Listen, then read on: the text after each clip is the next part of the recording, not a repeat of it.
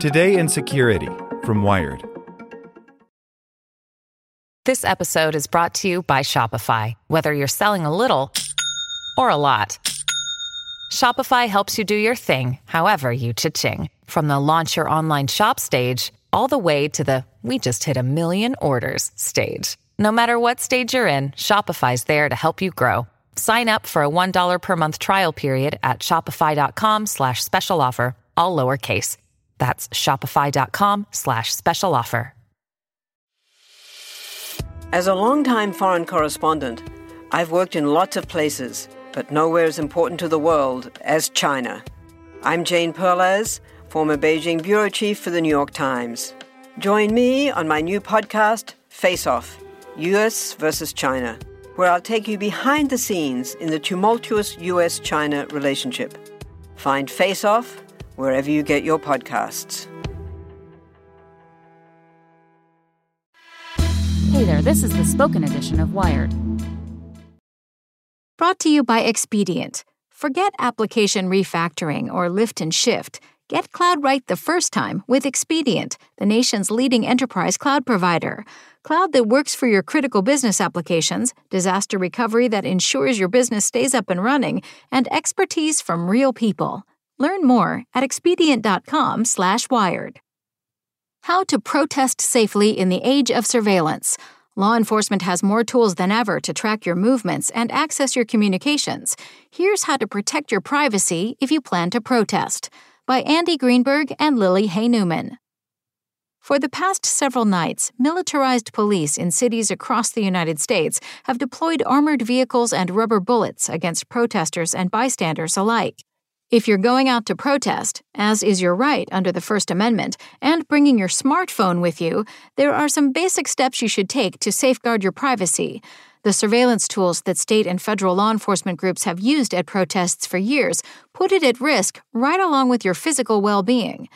There are two main aspects of digital surveillance to be concerned about while at a protest. One is the data that police could potentially obtain from your phone if you are detained, arrested, or they confiscate your device. The other is law enforcement surveillance, which can include wireless interception of text messages and more, and tracking tools like license plate scanners and facial recognition. You should be mindful of both. After all, police across the country have already demonstrated their willingness to arrest and attack entirely peaceful protesters, as well as journalists observing the demonstrations. In that light, you should assume that any digital evidence that you were at or near a protest could be used against you. It's clear the government is bringing the full force of the surveillance state to monitor these uprisings, wrote Evan Greer, the deputy director of the activist organization Fight for the Future, in a Twitter thread laying out digital security advice. Remember that taking these steps isn't just about protecting yourself, it's about protecting others who may be more at risk than you because they are undocumented, have a criminal record, or have an underlying health condition that would make an arrest life threatening. Protect your smartphone. The most important decision to make before leaving home for a protest is whether to bring your phone or what phone to bring. A smartphone broadcasts all sorts of identifying information. Law enforcement can force your mobile carrier to cough up data about what cell towers your phone connected to and when. U.S. police have also been documented using so called Stingray devices, or IMSI catchers, that impersonate cell towers and trick all the phones in a certain area into connecting to them. This can give cops the individual mobile subscriber identity number of everyone at a protest at a given time, undermining the anonymity of entire crowds en masse. The device in your pocket is definitely going to give off information that could be used to identify you, says Harlo Holmes, Director of Newsroom Security at the Freedom of the Press Foundation.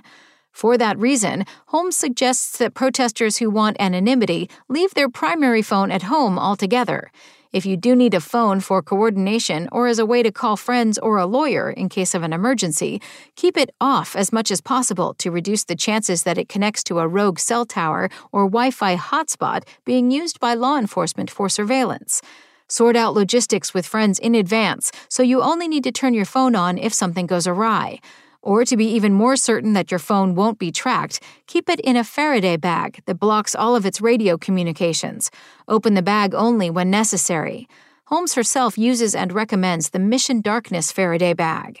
If you do need a mobile device, consider bringing only a secondary cell phone you don't use often or a burner. Your main smartphone likely has the majority of your digital accounts and data on it, all of which law enforcement could conceivably access if they confiscate your phone.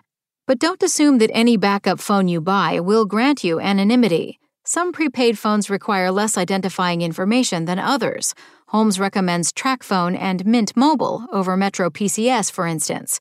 If you give a prepaid carrier your identifying details, after all, your burner phone could be no more anonymous than your primary device.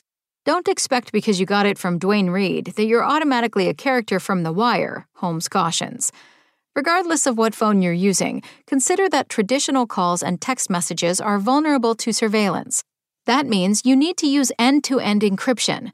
Ideally, you and those you communicate with should use disappearing messages set to self delete after a few hours or days. The encrypted messaging and calling app Signal has perhaps the best and longest track record, but other apps like Wire and Wickr offer many of the same features.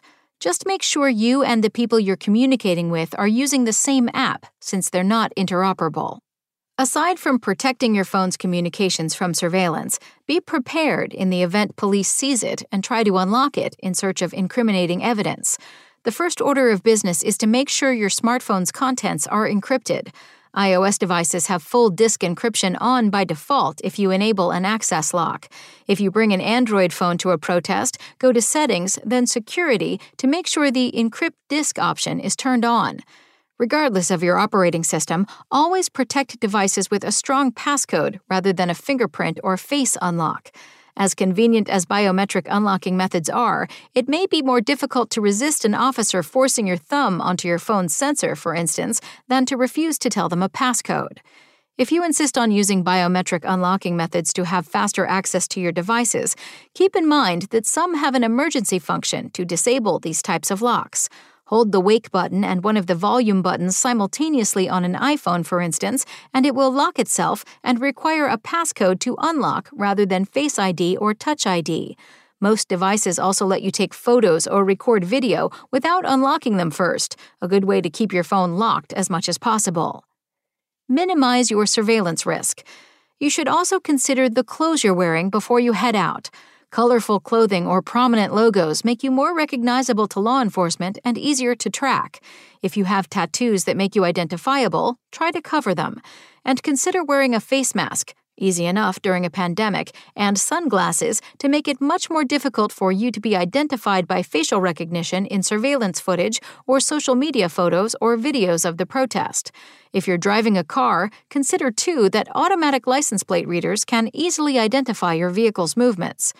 If you use a device to take photos or videos during a protest, it's important to keep in mind how this content could potentially be used to identify and track you and others. Files you upload to social media might contain metadata like timestamps and location information that could help law enforcement track crowds and movement. Make sure you have permission to photograph or videotape any fellow protesters who would potentially be identifiable in your content. And think carefully before live streaming. It's important to document what's going on, but difficult to be sure that everyone who could show up in your stream is comfortable being included. I'm really concerned about the potential use of social media surveillance to track down protesters or disrupt peaceful protests before they begin, says Allie Funk, a research analyst at the pro democracy group Freedom House. So people should be very cautious when they're sharing certain information online, like videos and pictures of fellow protesters. We know many police departments and other federal agencies have been monitoring platforms. Even if you take photos and videos that you don't plan to post on social media or otherwise share, remember to still consider the possibility that this media could fall into law enforcement's hands if they demand access to your device. As protests continue, and as law enforcement and even the federal government escalate their response, be prepared too for forms of digital surveillance that have never been used before to counter civil disobedience or to retaliate against protesters after the fact. That means protesters will need to stay vigilant against digital threats as well as bodily ones. This spirit of defiance and questioning is not going to stop, says Holmes, and definitely not as we march into this election season. Want to learn how you can make smarter decisions with your money? Well, I've got the podcast for you. I'm Sean Pyles, and I host NerdWallet's Smart Money Podcast. Our show features our team of nerds, personal finance experts in credit cards, banking, investing, and more. And they'll help you make the most of your money while cutting through the clutter and misinformation in today's world of personal finance. You'll get clarity on strategies to help you build your wealth, invest wisely, shop for financial products, and plan for major life events. Listen to NerdWallet's Smart Money Podcast wherever you get your podcasts.